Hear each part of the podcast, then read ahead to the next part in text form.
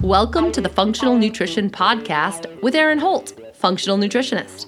I work with clients on the seacoast of New Hampshire and virtually all over the world through both private consultations and online nutrition programs. I'm here with my co host, Kyle Majorana, registered dietitian of Root Down Nutrition based in Asheville, North Carolina.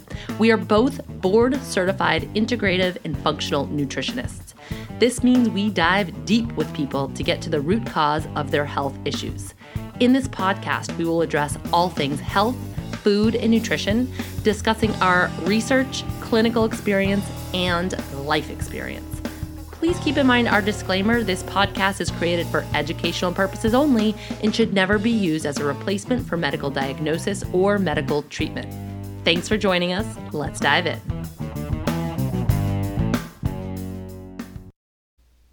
All right, guys, we're back with another awesome show. And I'm going to try to stay pretty tight lipped because my guest has a lot of wisdom to share with us. So it is going to be a kind of a call and response episode. Um, Lisa Hendricks- Hendrickson Jack is a certified fertility awareness educator and holistic reproductive health practitioner.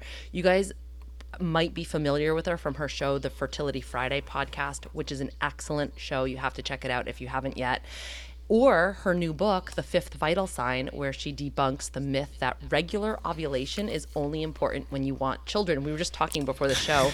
she sent me this book a couple weeks ago, so I got to read through it. And I'm 35 years old and was learning things about my body that I had no idea of about up until this point into reading her book. So I'm going to link to that in the show notes. Everybody needs to order that. I feel like it's a user's manual for your female body.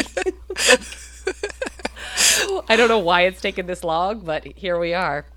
Um, the thing that I love a lot about your work, Lisa, is that it draws heavily from current scientific literature. So you present evidence based approaches to fertility awareness and menstrual cycle optimization. It's not just, I think a lot of people, when we start talking about like, charting our cycle with the moon and that sort of thing, it can be like a little too far out for people. You know what I'm saying? Mm-hmm. So I, mm-hmm. I love the fact that you pull in science and you're like, yeah, this this this is validated in science because a lot of people need to hear that. Um, and Lisa teaches women to chart their menstrual cycles, so we'll talk about that, for natural birth control, conception, and monitoring overall health. So thank you so much for being on the show, Lisa. I'm wicked excited to have you here. well, thank you so much for having me. We had so much fun just in the pre-chat, so I know we're going to have a lot to talk about. But you're not alone. Um, it's part of the reason why I've been just doing this work because uh, whenever women discover just because this is just the basic information about your cycle, like this is how your cycle works. This is what happens before you ovulate. You know this is how you can tell and all those types of things. And as you know like these are things we should just be taught about our bodies. But since we're not um, we kind of have to like people like me and you know the the growing number of fertility awareness educators out there trying to spread the word it's it's taking us to bring this information to the light because it's just it's obviously not a part of the standard curriculum and i think one of the the big things that you bring up is that uh, blood has more to do than just like just baby making like the yeah. fact that we bleed like there's a lot more to it than just are we going to get pregnant or are we not and i think a lot of women who have no interest in having children or are beyond um, childhood bearing age or just aren't thinking about fertility um, kind of turn this part of themselves off. They're like, I don't really need to worry about that. It doesn't matter if I'm menstruating. It doesn't matter if I'm ovulating. Um, but I want to say that it does. And Lisa's going to explain why. We're not just talking to women looking to get pregnant here on the show. We're talking to everybody. Um, and we're going to talk about how our cycle is related to overall health. Now, I had mentioned to you that we had Dr. Jolene Brighten on the show. Um, and she talked a lot about birth control and some of the fallouts of birth control. And after that show, the number one question that I've been getting is well, okay, if I choose to come off birth control or that's not a viable option for me, what can I use as non hormonal birth control? And I think people are still looking for that magic pill or the magic bullet or the easy answer. But I think what it really re- requires is learning more about our female bodies. So, let's just dive right into the title of your book. Why did you choose to name it The Fifth Vital Sign? What does that even mean? Um, well, I love that question. Uh, I, I mean, I named the book The Fifth Vital Sign because there are a growing number of health professionals who are arguing that the menstrual cycle is a vital sign. And so the vital signs that we're most commonly, you know, familiar with would be, say, your body temperature, your heart rate, your respiratory rate, how many breaths you take uh, each minute, your blood pressure. And we all have a sense that, you know, if you go to your doctor and they're checking your vitals, there's a, a, an accepted range of what's considered normal.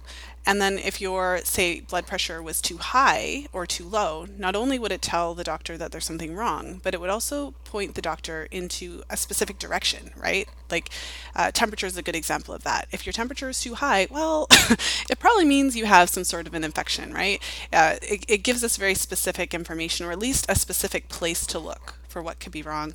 And the menstrual cycle is very much the same. I think a lot of women are really surprised, especially if they start kind of getting into charting or even just getting into cycle tracking. Even if you just pay attention to, you know, when you have your periods and kind of note them in an app. If you start paying attention, you'll notice that your cycles they, they vary. They're not always the same. You're not a robot. You know, there's no woman alive that has a cycle every 28 days from her first period to her last one. It's not a real thing. Um, and our cycles vary with things like stress and travel and illness. And so, if there's an underlying health issue that's affecting you, you can expect to see certain changes in your cycle. And I think that um, really and truly, the message that I'm trying to share is that your menstrual cycle is always reflecting your overall health. And so, one of the analogies, because I, I love analogies, so I'm full of them, but one, one of the analogies that I like to use is, you know, if I want to go, if I, if I want to buy a car, you know, I go to the car dealership and I can choose whether or not to have the air conditioning. So whether or not I put in the AC, the engine's going to run, you know? It doesn't have an effect on how the engine is running. And somehow we've been sold this idea that we can just shut on and off our periods, right? We can just take the pill and because the pill suppresses ovulation and it shuts down the cycle. And so when you're on it, you're not getting a true menstrual bleed, you're getting a withdrawal bleed. A lot of women don't know that. There's a lot of myths about the menstrual cycle that are kind of intertwined with myths about fertility and myths about the pill. And one of the biggest myths about the pill is that it regulates your cycle and you keep getting a period.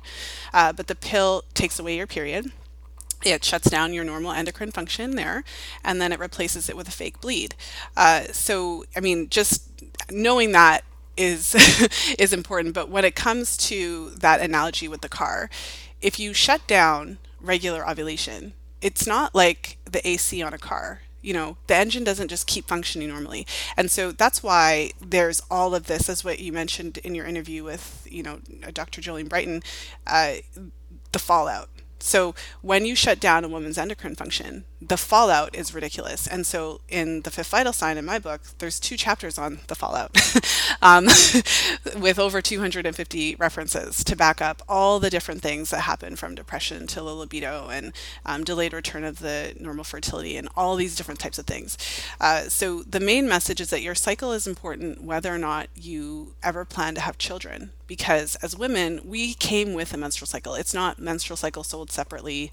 It's not an added, added feature that you can like turn on and off and it has no effect. It's so central to our just our being that when you shut it down or interfere with it, it actually affects all kinds of things. Um, you know, even how we process nutrients, minerals, and that's why the pills associate with nutrient deficiency. Like it just goes on and on and on.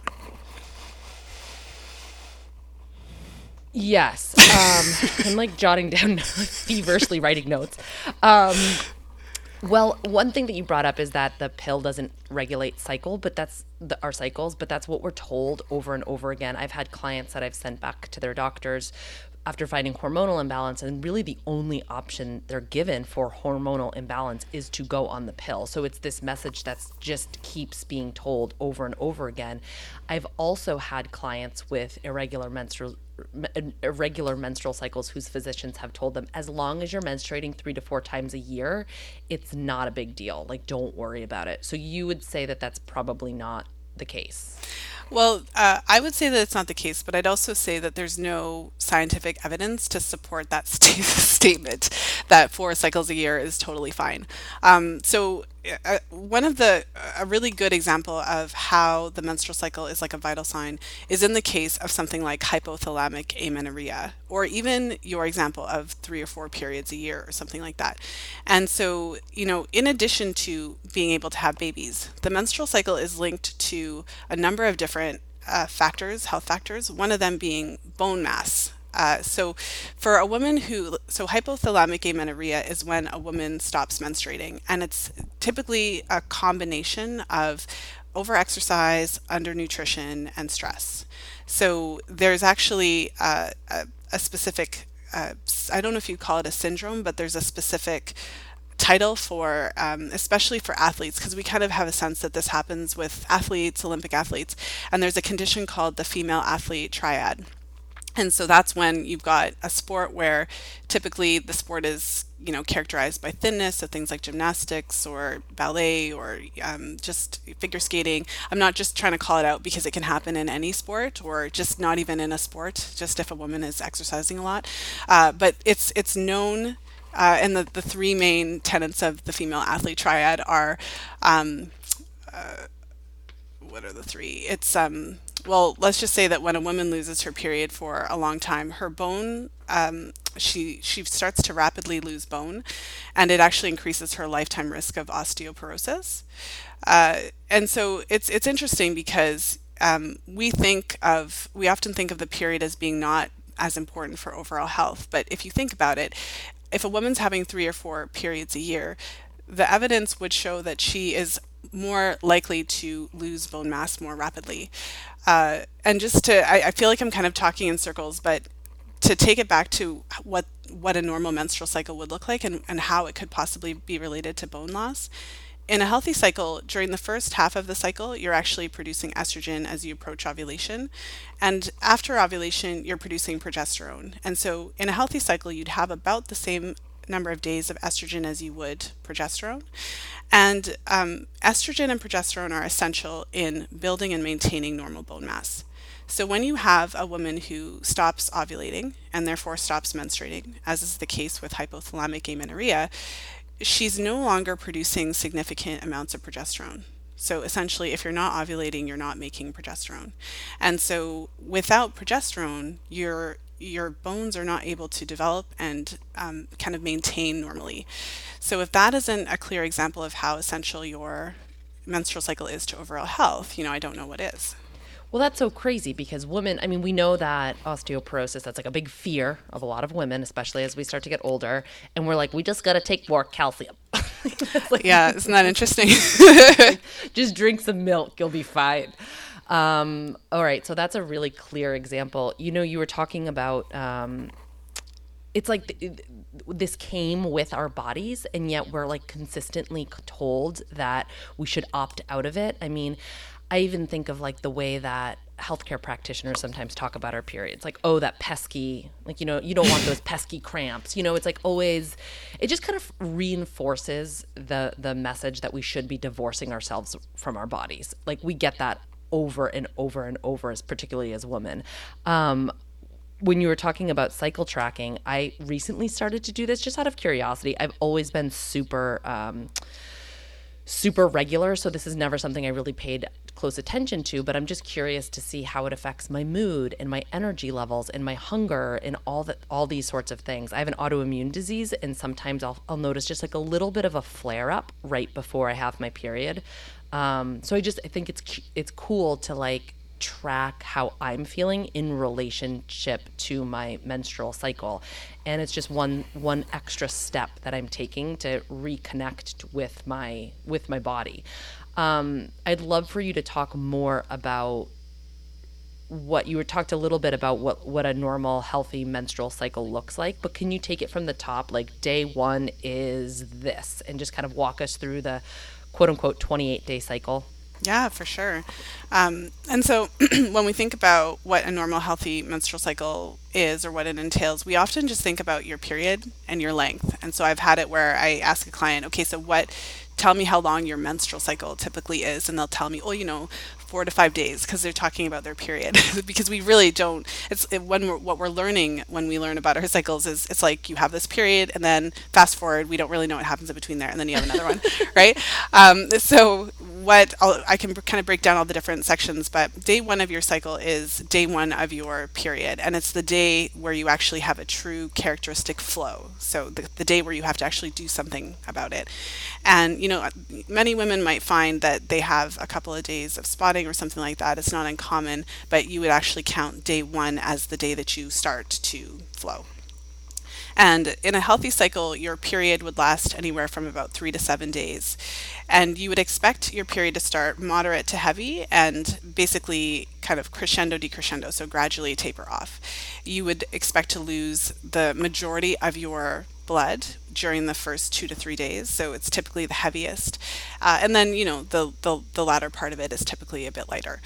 Uh, in a healthy cycle, you would expect your period to come and go without a whole lot of fuss so although a lot of us have been told and our culture really normalizes periods as being this horrible time where pain is normal and it's supposed to be terrible and you're supposed to have severe mood swings and it's all kind of just part of the curse quote unquote which is a really terrible way to look at it.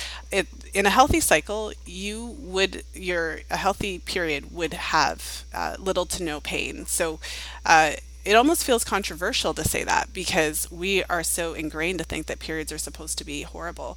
But in any other situation, pain is considered to be a problem. Um, and to bring this home, you know, I've had a number of clients where I'm having this conversation and I'll ask them about their pain. And I really typically have to kind of dig because, as for any woman who's listening who's had period pain, you're just kind of used to it, you deal with it, and you don't really think anything of it. And so when I kind of get in there, like how big is the pain, like or how how severe is the pain, how long does it last, etc. Um, oh, you know, it's not that bad. I know a friend of mine, she you know throws up when she has her period, so you know mine isn't that bad. And then I'll say something like, well, you know, if you're partnered and your partner is male, if he had the same pain in his penis for a couple days, how do you think he would feel? Um, so I think it's just important for someone to actually say out loud that although pain is really common, it's not normal. And pain is a sign of a problem, which could be anything from inflammation, uh, because the pain with menstruation is associated with an increase in inflammation, to something as severe as endometriosis, which is linked to infertility and extreme pain in some circumstances. What would you say is normal when you're bleeding? Is fatigue normal? Lethargy? would those be normal symptoms, or should you just kind of feel just same old, same old. Well, under ideal circumstances.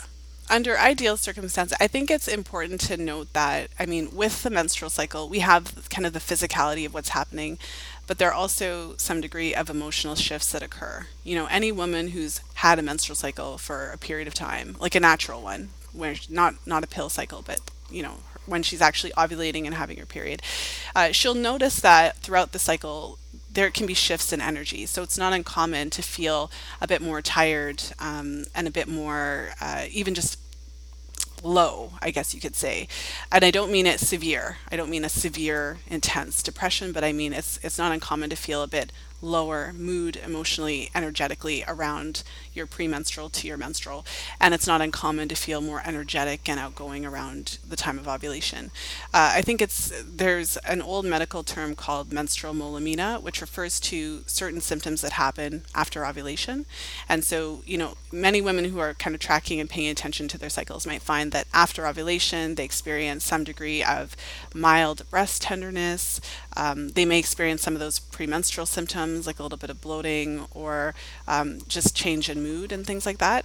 And so some of those symptoms that only occur post ovulation are normal. Um, there was a research paper that I was looking at uh, when I was writing the PMS section of the book, and it found that you know 90% of women experienced at least one, you know, pre like PMS symptom prior to their periods, and if you hear something like that, like if 90% of women felt tired after running a marathon, would we be like, oh, she's got post marathon syndrome?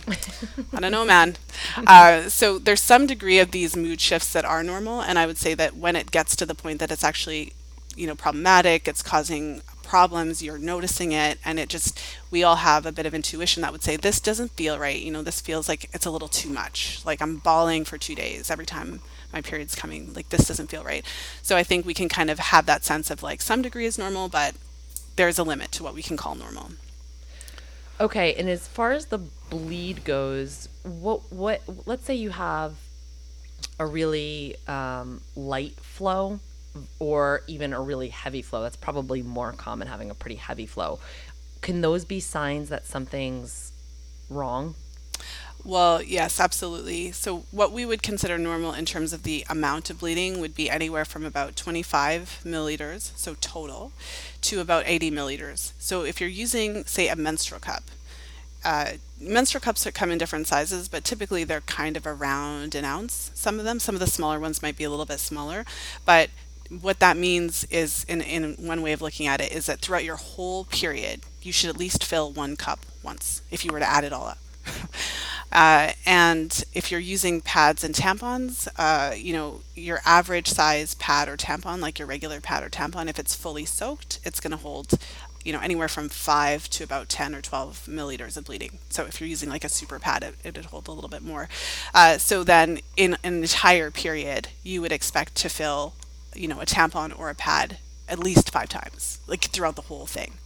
So that's the lower end of normal. And then the higher end of normal in the research is consistently about 80 milliliters. And the reason for that is because if you're bleeding more than 80 milliliters, you're at a greater risk of developing iron deficiency anemia, and you're also more likely to potentially um, have kind of like a comorbidity. So, uh, for instance, women who have fibroids in certain locations in their uterus are more likely to bleed uh, heavier, uh, and heavy bleeding can be associated with a, a number of different factors. So if you're, uh, and to also, so with that in mind, if you're using a menstrual cup, then if you're filling it more than about you know five times or so, the, like filling it full more than five times, then that kind of puts you over the 80 milliliter mark. And then using pads and tampons, if you're kind of filling more than like five a day, you know, for the over the course of your cycle. I'm trying to give like a rough sense of like what this would look like. Yeah, yeah. in real world terms, uh, and so just to put it out there, I mean, all women aren't the same. So when I talk about this range, uh, so the average falls somewhere between like 445 to 50 uh, milliliters of bleeding. And so um, there's some women that just bleed lighter and they've always bled lighter and they just don't have really heavy periods. And some women are always on the heavier side. But if you are regularly bleeding more than that, more than the 80 milliliters that we talked about. It's not a bad idea to just the next time you're in your doc- doctor's office, just you know have them check your iron levels. Uh, there's an interesting relationship there. If you have heavy bleeding, of course you're bleeding more, so you're going to potentially lose more iron. But if you're deficient in iron, you're likely to bleed more, right? So either way, if you have really heavy periods, you want to just have your iron checked fairly regularly to make sure everything's fine. And if the bleeding is quite excessive, or if it goes on for longer than that seven day period regularly, or if you have bleeding kind of throughout your cycle all the time, then it's it's worthwhile just having your doctor do an ultrasound. Just just you know have them check you out just to make sure that there's nothing else going on. First of all, what do you mean we're not all the same? I know, right? Like, we're not all robots that have 28 day cycles and ovulate on day 14 and all bleed the same amount. Yes, correct. Can't my brain can't wrap itself around that. Um, all right, so okay, so if you do fall into one of these two categories um, and you're worried about it, so the next step would be to get uh, an ultrasound. Would you also recommend having hormones looked at? Well, it would depend on the symptomology. So, if we're talking specifically about the period and heavy bleeding, I find that it's I, I, find it really interesting because sometimes I work with women who have like a long history of really heavy bleeding. So when we're talking about it, you know, they're really falling outside of that normal range, and I'll say something like, "Well, has your doctor ever? Have you talked to your doctor about this?" Well, yeah, and you know, has have you ever been checked for? You know, like has anyone ever asked a question of? Um, I actually have an example um, in the book. A woman. Um, she she reached out to me and she basically said, you know, uh, we didn't. She said a friend of mine had been bleeding, so she basically had some sort of bleeding every day for six months. So she was. Uh, it, it, it, may have been Whoa. heavy or light, but you know, even if you're just spotting, but I, she didn't specify how much bleeding there was. But basically, there was a woman and she was bleeding for basically six months, like all day for six months. And she went to her doctors, and she, she either was having a hard time getting an appointment or something like that. But she had to kind of press her doctors to look into this further because they were kind of like, oh, well, you know, or let go on the pill or whatever. But um, eventually, she really pressed them, and it was discovered later on that she actually had uterine cancer. Wow. So it's really important to understand what a healthy cycle looks like because the bleeding, what I say about the period is there should be a beginning, a middle, and an end, and then it should stop. So it should kind of be like a sentence. um, if it goes on and on and on, or if you're having uh, regular bleeding kind of throughout, or if you have bleeding that goes on for weeks, that's a problem. And, uh, you know, those, that's a sign. That's kind of the way we would use the cycle as if a vital sign.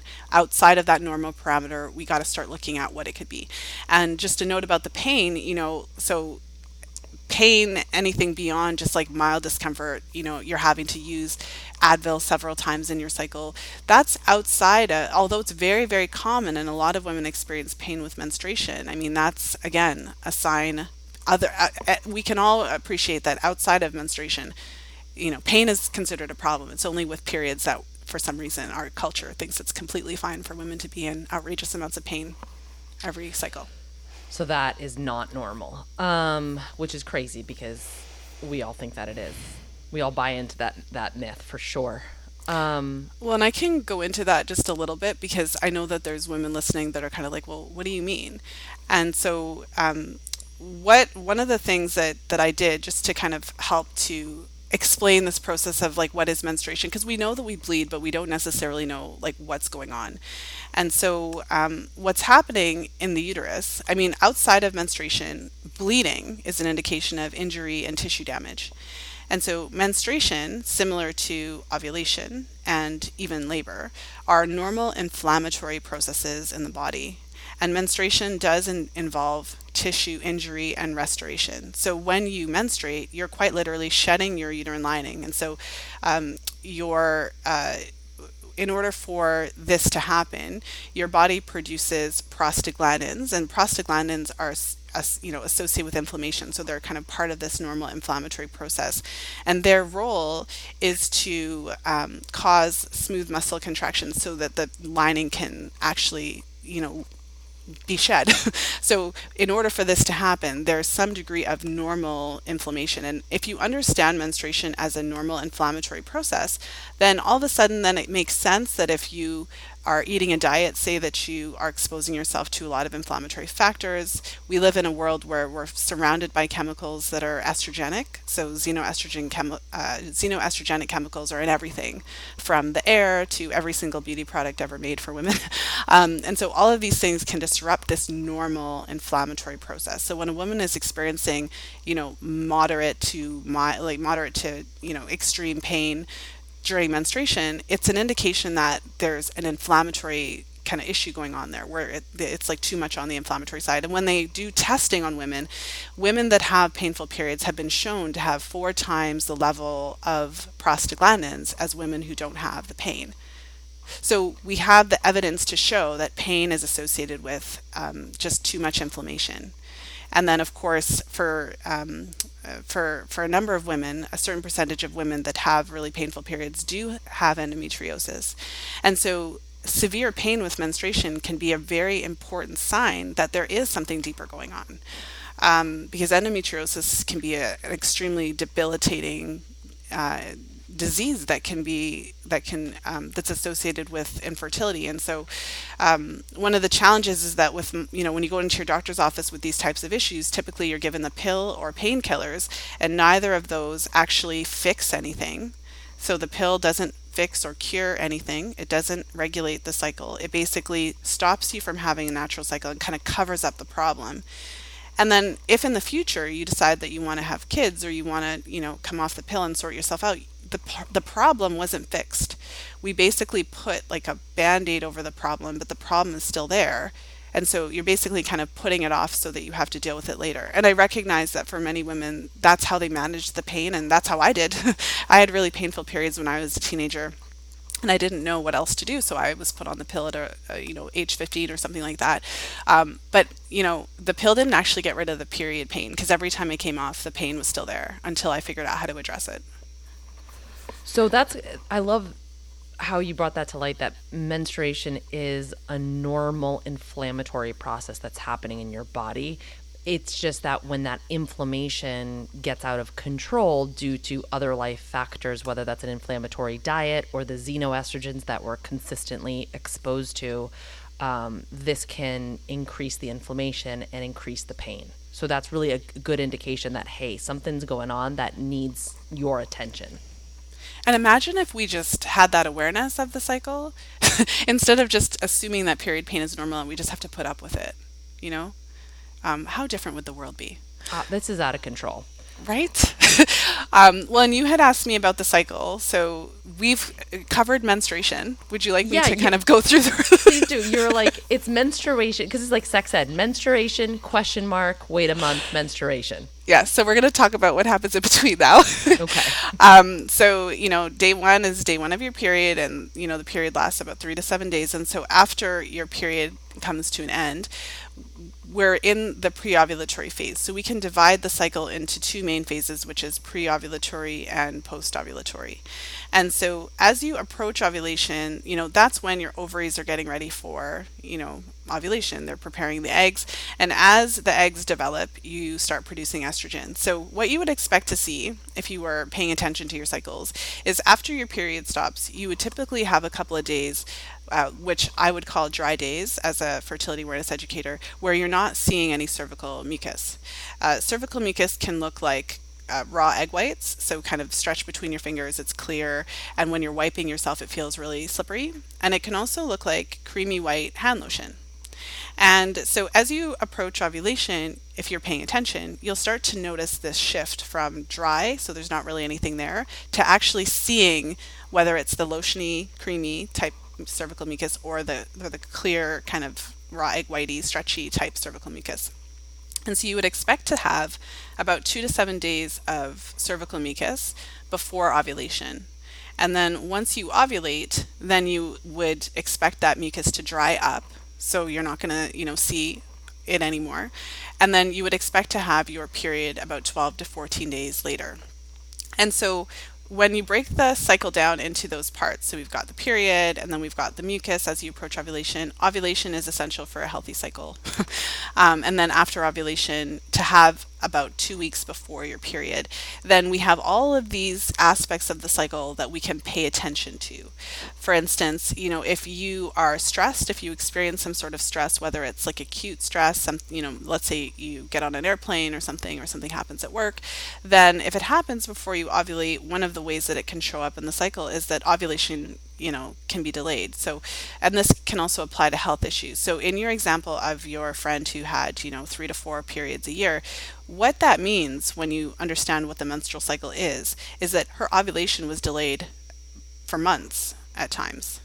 Uh, because the the pre-ovulatory phase is the most variable. If a woman has a really long cycle so if she has like a 52 day cycle, meaning she goes 52 days without a period, then what it means is that her ovulation was delayed for like a month until she finally, um, you know, ovulated. Because the second half of the cycle is pretty stable. So when you start charting your cycles, let's say, for example, that you're charting and you notice that you typically ovulate and get your period like 12 days later, it's not all like you're not a robot or a machine. I've, I've said that a lot, but I'll just keep saying it. Um, our, you know, we we do have some natural kind of variability depending on what's happening in our lives, but for the most part, that second half of the cycle is pretty stable. So if you're you typically get your period 12 days after ovulation, you'll typically it'll typically be around that that part um, length to the point that you can actually predict your period when you're charting, which can be very useful. So one thing that you said that I want to circle back around to, you said you would you'll notice this if you're paying attention, and I just want to throw up a little, you know, like a like underline that, put it in bold, because we since day one are taught really to not pay attention to this. We're ev- like our vaginas and everything that comes out of them are yucky, gross, weird, not to be talked about, not to be looked at, not to be touched, and not to be addressed. Like something to be ashamed about. And so what you're saying is that like no, we actually have to pay attention to this. So I love that. Well, and I can give you just a, a great example of it because a lot of us have noticed cervical mucus at some point in our lives, but we didn't know what it is because no one told us about it. So um, there's a couple ways that this can show up. So if you've ever had the experience where you're kind of hanging out, living your life, and you feel like wetness, like you feel like your period came, and then you run to the bathroom because you're like, oh my god, my period came, and there's no period. That can be mucus um, because during your fertile window, you might actually have that sensation of wetness, like it actually feels like something's there. But if you don't know about cervical mucus, you're looking for blood and there's no blood, so you're like, okay, nothing's there. Um, sometimes you, some women may have experienced that where there's certain times where you go to the bathroom and you wipe yourself and it's like really slippery and you have to, it feels like you have to use, like you have to wipe a couple of times. Yeah.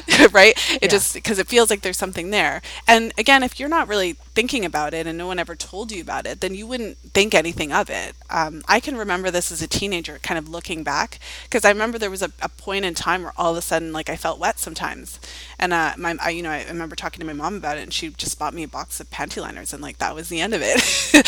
um, now looking back, I'm like, well, duh, like that was my cervical mucus, but nobody told me about that.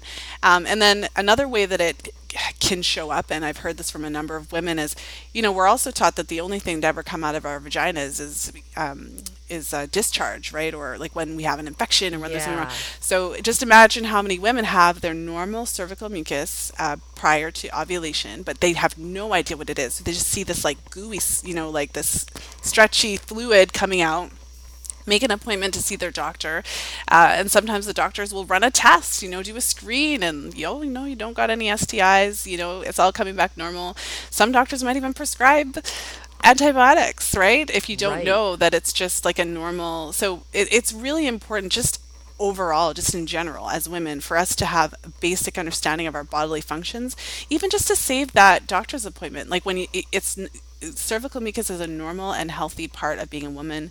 And when you're tracking your cycles you would actually just expect to see it as you approach ovulation.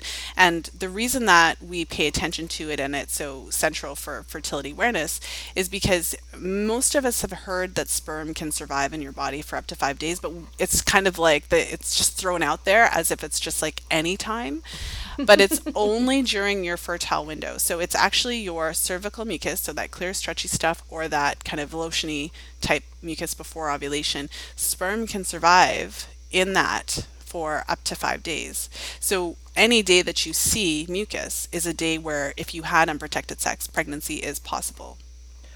That's really cool because we're definitely not taught that. I just I remember going through most of my life thinking I could get pregnant at any time, at Right? any time. It's like terrorism. I was terrified too. It is so funny. Um, okay, a couple of questions about ovulation. Can you feel it? Like, is is there any slight cramping or anything like that associated with it? Usually. Some women feel it, some women do not. Okay, So that's I- cool. I think it's um, it's somewhere like half of women or something like that. I, I would need to kind of look for a better stat, but uh, so there's something called Mittelschmerz, which is like I'm sure I'm butchering that because I'm not German, but it's a German word for kind of like middle pain, and that is what um, ovulation pain is called.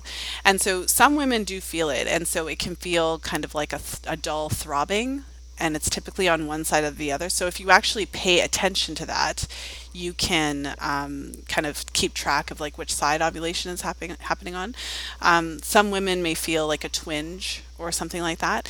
And when I when I mention this, it shouldn't be outrageously painful or anything. Um, so if you're feeling a little bit of like a, a twinge or like a little dull, dull throbbing or something like that, you know, some women just feel it. I know personally for myself, I felt ovulation pain pretty much every time to the point that when I was a teenager, I almost got scheduled for an appendectomy because I had this pain in my side, and my doctor was like, "Well, come back at four o'clock, and we'll just take your appendix out." My mom was like, Oh "Wait a minute, wait a minute." so she took me to my pediatrician, and she was like, um, "Honey, you're ovulating," and I was like, "Oh, that's what that is." And quite literally, every time I ovulate, uh, pretty much I feel it. So some women feel it, but other women just don't don't feel it. So it's not like it, you know, if you don't feel it or if you feel it, like I wouldn't necessarily worry. The only thing I want to say is that if you if it's really really painful, it shouldn't be really really painful. So that would be a problem, indicating that maybe there's something happening with ovulation or with uh, cysts or cystic tissue in the ovaries. I think the twinge is a good way to describe it because that's typically what I feel. I also get crazy hungry. Like two, two to three days around ovulation, I can't. I, I like will, will eat a horse if I could. I get Nice. so hungry, which um, I didn't realize that until I started really paying attention to my body at different points of the month.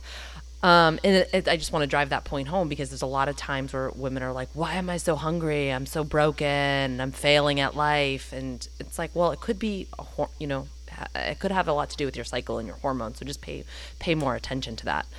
Um, is looking at your cervical mucus is that the best way to know if you're ovulating i know that people will take their temperature there's ovulation strips what do you think is the best approach there Well, I think that um, so I, for me personally, I'm a bit biased because I think step one is having that basic understanding of your body. So I think um, you can use all the tools that you want, the ovulation um, strips and the, you know, taking your temperature. But I think for me, the fundamental, just basic understanding of the biology is really helpful. So understanding cervical mucus is really helpful because it's something that when you, it's something you produce as you approach ovulation.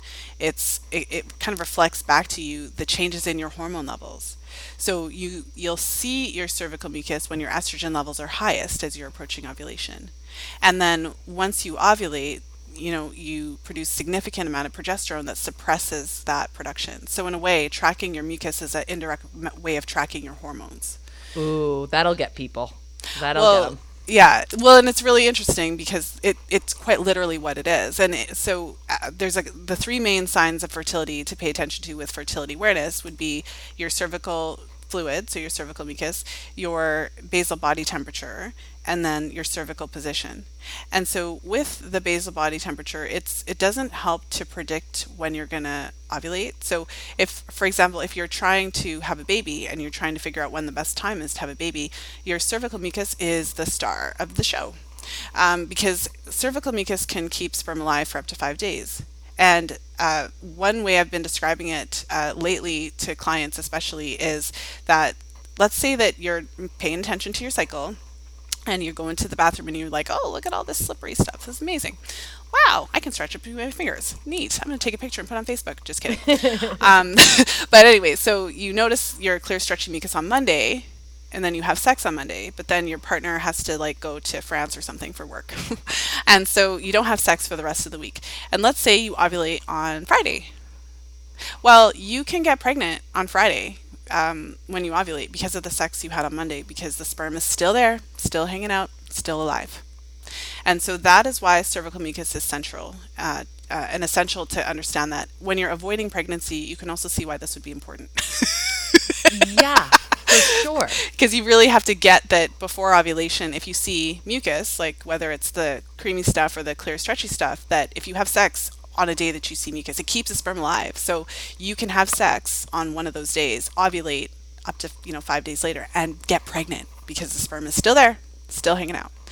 Um, and so I mean there's there's a bit more to it than that but I think that's that's why the mucuses I would say for a woman in either situation um, mucus is really primary and it's just really understand uh, really helpful to have an understanding of the role of mucus. Uh, temperature is very very helpful as well. So temperature doesn't help you to predict when you're going to ovulate and it really doesn't help to tell you anything in terms of like when would be the best time to have sex or anything like that but it helps you to confirm ovulation. So your temperature, uh, what the basal body temperature is, is a, a measure of your resting metabolism. And so what that means is that, like, if you were to go to sleep, uh, you know, for five hours or more, your body is in a state of rest. And so your base, the, if you were to take your temperature, that's giving you a baseline temperature. So kind of first thing in the morning before you get out of bed. And that is a measure of your metabolic rate. And so what happens is that when you ovulate, you produce progesterone for the second half of your cycle. And progesterone has a thermogenic effect on the body. So, progesterone actually raises your body temperature. And it's really neat because if you're tracking your temperature on your favorite app or on an actual, you know, paper chart, you can actually see this difference. So it's like you could do a science experiment on yourself and you can track how your temperature changes after ovulation.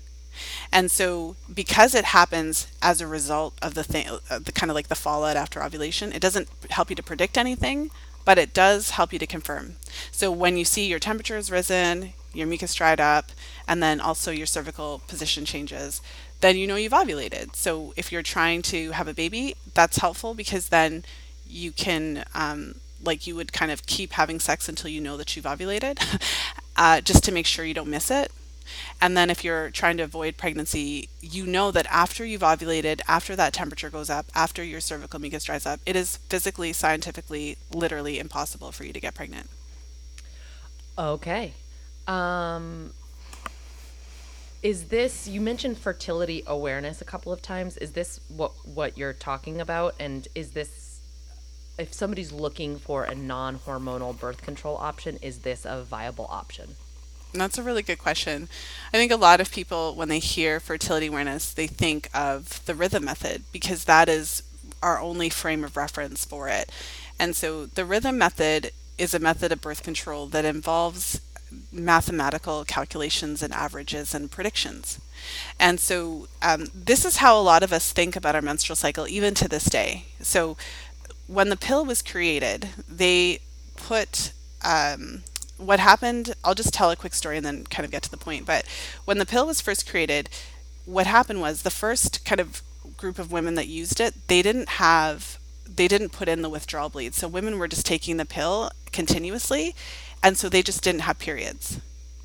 And that was in the the 50s, the late 50s, before the pill came out in the in 1960, and so they had no um, precedent for that. And so they just stopped ovulating. They stopped getting their periods. And the women actually thought they were pregnant. So some of these women had been trying to get pregnant. And so they were like excited that they got they were pregnant and the the doctors tried to convince them that they weren't and so they weren't able to do that when the women finally realized that the only reason they weren't getting the their periods was because of the pill they actually were devastated and like you know it was really horrible for them. And so then the doc, the the creators of the pill decided to actually do the 28 day pill cycle that we know and love. So by doing it that way, the intention from the very beginning was to mimic this. Um, this uh, this normal cycle. So we have this idea even from then. The pill has kind of set the stage for us to expect and assume that the cycle is always going to be about 28 days. Uh, a healthy cycle can fluctuate anywhere from like 24 to 35 days, um, but we still have this kind of um, expectation, I guess you could say, uh, that the cycle is always going to be that long. Um, and so when it comes to charting your cycles, like going back to the rhythm method, the idea was basically that you could um, get a sense, like take chart your cycles for like a couple of months and get a sense of what it typically is, and then assume that it's just going to continue to be that way. So um, the rhythm method was very much based on like you have to have regular cycles, and then you you know you can expect to ovulate around day 14, and so if you avoid having sex around day 14, then you won't get pregnant, which is not a, a viable method of birth control. Right, because you were saying earlier something like travel or stress could throw off ovulation, so it could potentially differ from month to month. That's right. Um, so with fertility awareness, it's a different philosophy altogether because what you're actually doing is you're learning to. Um, it's more of a practice, and so the practice means that each day you're going to just check for mucus. And it sounds like a lot of work, uh, but you brush your teeth every day. So anyone who brushes their teeth every day, if they're motivated, can also chart their cycles. Um, essentially, um, you know, every woman who's listening to this, when she goes to the bathroom, she's going to like later today she's going to like wipe herself so i don't have to tell anybody to do that so when you're charting your cycles you're you're paying attention to the three main signs uh, you would just pay attention to mucus and you would basically do that when you go to the bathroom like you're just going to you know I call it um, intentional wiping or conscious wiping, where you're actually paying attention to see if there's anything there, and then you'll start to see that you you know what your mucus pattern looks like as you approach ovulation. Um, and then your temperature reading to confirm ovulation. And there's rules around it. So, uh, if you're using it as a birth control method, it's a good idea to pick a specific type of fertility awareness charting. So there's a lot under the umbrella of fertility awareness based methods. There's a lot of different methods. So I teach the Justisse method, there's the Creighton method, the Billings method, there's taking charge of your fertility, there's uh, devices, you know, like um, the Daysy, and there's all these, you know, there's all kinds of different ways to chart. But it's good to kind of pick one and learn those rules understand them. And so the method I teach falls into the category, it's called symptothermal. So it's a combination of looking at your mucus signs and all of that with your temperature. And there's research that has been done on it. So to your question about is it effective? Well, um, you know, the studies that have been done where women have been taught a specific method by trained instructors and they know what they're doing um, and they're using the method correctly, it's up to 99.4% effective. Wow. Because if you think about it from a scientific standpoint, so if you can only get pregnant on specific days of your cycle, from a scientific perspective, there's only five, there's only um, five or there's only a six day window when pregnancy can happen. And the reason for that is because sperm can live for up to five days in your mucus and then ovulation only happens on one day of the cycle and five plus one is six. So from a scientific perspective, there's only six days of the cycle that you can get pregnant. So, in order to make it into an effective birth control method, we do have to be a bit more conservative and we have to add like a three day kind of caveat at the end.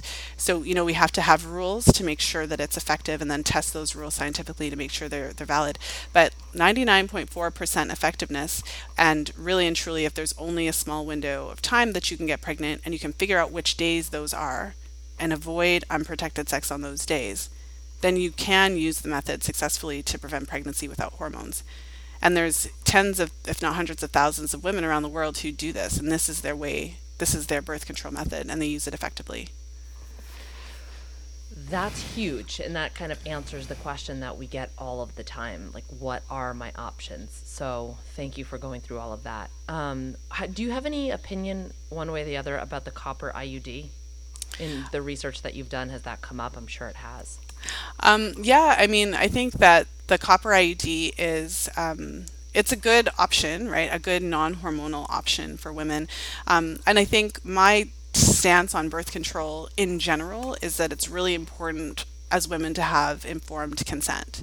So I think that it's just really important for us to know, um, like, you know, how it works, what it does, and then what are the possible side effects so that as a woman, like if you experience some of those side effects, you know that it could be related.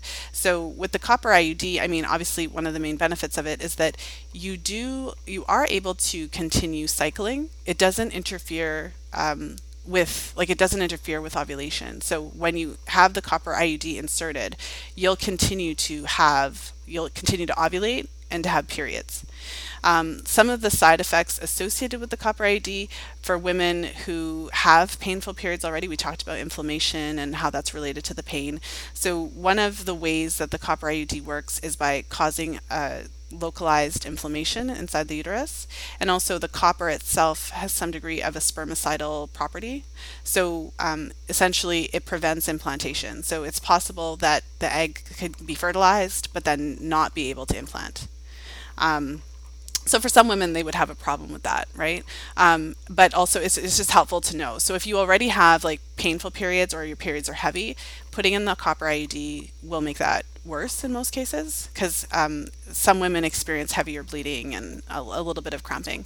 Um, I recently released a, um, a couple of episodes interviewing women who used the copper IUD and just shared their experience. And two women, two of the women who I interviewed shared that, you know, they had occasional cramping.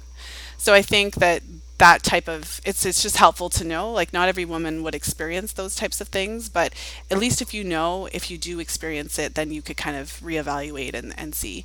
Um, and then with all birth control methods um, all of them there's always a, a, failure rate. And so there is a small percentage of women who use iuds whether it be copper or hormonal who conceive. Okay that's also important to know. Yeah, well, and I'll just quickly share. You know, I um, it was a really powerful interview with a woman who used uh, her copper IUD, because for me, I think we are all adults, like here, right? So we can, if if if you're thinking about getting the copper IUD, like we all know that nothing's 100%. Even even vasectomies sometimes, right? So um, nothing's 100%. Like there's always like a tiny little chance that it could not work. And so I think what happened in her case was that she she did get pregnant, but it had been like three years since she had it so she didn't even it didn't even occur to her that that could happen and it was ectopic so there was certain symptoms associated with it and a lot of pain but again it was kind of the last thing in her mind like i couldn't be pregnant really and so for me it's more of just like um, like i said i don't have uh, I think the copper IUD is a really good option. I just think it's just like everything else. I would say when you're in the doctor's office, they should let you know, well, there's a tiny chance of, you know, pregnancy. And if it were to happen, there's a slightly increased chance that it might be ectopic. So if that happened, these would be the symptoms to watch for. And you'd want to like just check in with your doctor right away. I feel like a simple conversation like that, going over the, the, um, and this would include all birth control methods, but a simple conversation that's honest about the possible side effects can go such a long way. Well, it, like what you said about informed consent, there's just not a whole lot about that. And I don't think any of us um, doing this work or telling people you should not go on birth control or you should feel shame about that decision at all. We're just saying, like, be informed. Be informed, make an informed decision. And unfortunately, it's that information piece that's lacking. And to kind of pull it all first full circle, there isn't any risk with doing everything that you're talking about. There's no risk involved with that. It's just being it's paying attention it's being aware of what's happening with your within your own body. Um, so you really can't lose by doing that by just tuning in more. Whether you decide to use fertility awareness method as birth control or not i think we could all stand to just understand our bodies a little bit more. Mm-hmm. well and something really interesting came out when i was interviewing um, uh, about the copper IUD. And so this was a woman who had used it, and then she was the one who had the pregnancy. And then um, she eventually chose to have it removed a little while later and uh, switched to fertility awareness. And so what she said was that, you know, after she discovered fertility awareness and she discovered just the basics about how the cycle works and what happens as you approach ovulation with the cervical mucus, as we talked about, and, you know, how the period, you know, comes about 12 to 14 days later, you can actually follow along when you have a copper IUD because you would still be ovulating. So you would still see your mucus and then you would still have your period about 12 to 14 days after it dries up.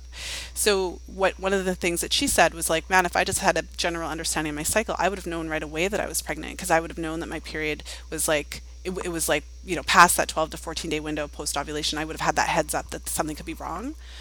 And so it all comes down to having that knowledge as women. Um, so I feel like the copper id is a good option when it, you know, but it, there's there's certain women um, have tried it and didn't like it. And so if you're looking into having it, um, having it, I think it's helpful just to kind of know all of the the things that can happen. And then you make those decisions. And then if it works for you great. But it, if it doesn't then at least you kind of know early. Because i think for me the challenge uh, and it, this is also um, I do um, on my podcast. I do like a pill reality series. I've been doing it for a while, and so I've interviewed all these women that have used different types of birth control. And one of the challenges that I always see is that there's certain side effects that all kind of all birth control kind of has their different side effects, right? Like each one has their own little categories of side effects. And my biggest challenge is that when women don't know that those effects could be related to their birth control, they often use that birth control for years, and eventually like desperately Google to find that it could be related. You know, we shouldn't have to be desperately Googling. We should just be told up front what could happen so that if it ever shows up on our doorstep, that we can just deal with it then. Absolutely. And it, I think it could also make us feel like nervous within our own bodies. Like, why am I experiencing these symptoms? What's going on? Right. And I, one of the biggest, the biggest um, takeaways for me in understanding my cycle more and paying more attention to it is this like real feeling of empowerment. I just feel a lot more um, strong in my own body, first of all, but also it sort of reduced the grief that I feel in my body as somebody who ha- uh, went undiagnosed. I was very sick for a very long time and went undiagnosed for a very long time. Um, I have a lot of hypervigilance in my body, so when I start to feel something off, I get I freak out. And it was actually my husband that that really helped me understand that like hey you seem to feel a little bit worse before your period each month and just having that awareness was such a cool thing because it kind of like it, t- it talks me off a ledge every month where I'm like, oh God, here it is. It's the big one. This is the big one. I'm gonna it's gonna put me into a huge flare. And then I'm like, oh no, I'm just getting my period. This is very normal for me. This is my normal. And I just or like, you know, what I was talking about with the hunger thing, like paying attention to that can be really self-soothing for a lot of women because we don't go into the internal dialogue of what's wrong with me, what's wrong with me, what's wrong with me. We understand what's right with us. Like this is my normal. This is how my body reacts and, you know, all that kind of stuff. And I think that's just huge because we don't learn that. You know, we don't we don't get that message ever. Well, and if men had menstrual cycles, oh, um, but if, if we thought of our menstrual cycles as just a normal and healthy part of being a woman, and we started to like really look deeper into the cycles. So, I mean, a lot of women are spreading messages about the menstrual cycle in a lot of different ways. And one of the ways, like, so let's pretend for a minute that we thought of the cycle thing as normal and the emotional shifts and energetic shifts that we experience throughout that cycle as being normal too. Um, you know, some women who get to the point where they're actually kind of planning certain things around their periods where they know that they typically have more outward energy in the pre-ovulatory phase. So they'll kind of schedule meetings and calls and parties around that time. And maybe they'll honor the fact that they tend to feel a little bit some women tend to feel a little bit more um, you know less vibrant maybe and, and more just um, introverted or whatever the case is, but just a lot of women, you know, during that kind of premenstrual phase tend to just feel like kind of cocooning into themselves a little bit. And so some women would kind of pay attention to how they feel throughout their cycle and organize that accordingly, like hack the cycle type of thing. Um, and it, it's it's just so I find it really interesting because it, I think many of us miss the gravity of the situation. So every every person on earth, everybody is here because of their mother's menstrual cycle there's not a single person on earth who didn't pass through their mother's menstrual blood. So, like, you know, think about that the next time that we're kind of talking so negatively about periods. It really makes you think why don't we have more of a reverence and an appreciation for the menstrual cycle? Absolutely. And I think that's such a awesome point to end on because because you can't say anything beyond that. It's so true. um, Mic drop. Yeah, exactly. So, Lisa, before we close out here, why don't you tell people where they can find you? I'll be sure to link to your podcast in the show notes. I'll link to your book. Like I said, everybody needs that book. It's like a owner's manual for your body. Um, where else can they find you? Um, well, if you are into podcasts, you can type in Fertility Friday in your favorite podcast player and you'll find me. I'll be the first one to come up. Um, the book is available on Amazon in um, paperback, ebook, and audio. I just finished the audiobook, which is really exciting. Nice. Um, and so uh, you can the short link fertilityfriday.com slash audible for that uh, and you yeah you find me just google fertility friday and i will come up anywhere you are Okay, awesome. Well, thank you so much, Lisa. This was obviously a hugely important conversation, so I really appreciate you having it with us. Oh, thank you so much for having me. It was my pleasure.